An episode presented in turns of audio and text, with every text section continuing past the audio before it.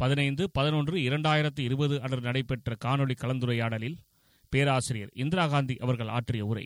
தொடர்ந்து எடுத்துச் சென்று கொடுக்கக்கூடிய கழக உறுப்பினர்களுக்கும்